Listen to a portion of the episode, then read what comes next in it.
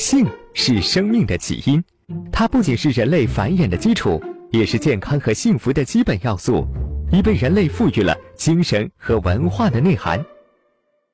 人类的性唤起能力，其实在出生时就已经有了，而性欲从青春期后就开始萌出，并能保持终身。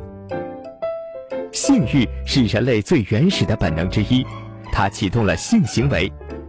然而，性行为并不是只有哦哦叉叉和各种摸摸，还包括了更广泛的边缘性行为。这种行为介于性和非性之间，两个人互相喜欢对方，有性的动机，但又不会进一步发展。比如两情相悦的眉目传情，耳边的悄悄情话，和社交场合男女肢体不小心接触时那种过电的感觉。这种暧昧往往最令人着迷。甚至被誉为是爱情中最纯美的阶段，也正是这种暧昧，让人类与其他动物的性相区别。暧昧不受生理影响，所以孕妈们可以通过暧昧来增加夫妻之间的幸福感，既安全又有效哦。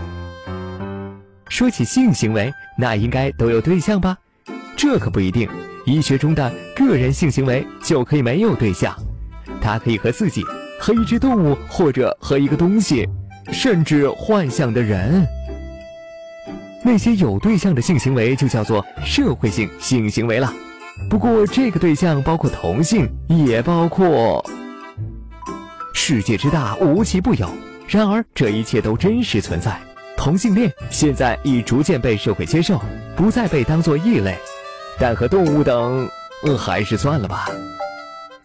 连续的性行为就是性生活，性生活对于每个成年人的身心健康都非常重要。有研究报道，长期单身的人寿命会比有伴侣的人短些，也许就有这个原因。理想的性生活能使双方都充分释放生理、宣泄心理、自愿、和谐、快乐。人类性行为还有个区别于动物的特征，就是必须受道德的规范和法律的约束。然而，受我国传统文化的影响，性往往见不得光。其实大可不必，我们应该理性了解它，正视自己的性感受，纠正错误的性观念，生活才会很幸福。打开微信，搜索“十月呵护”公众号并关注，我们将全天二十四小时为您解答各种孕期问题。十月呵护，期待与您下期见面。大家好。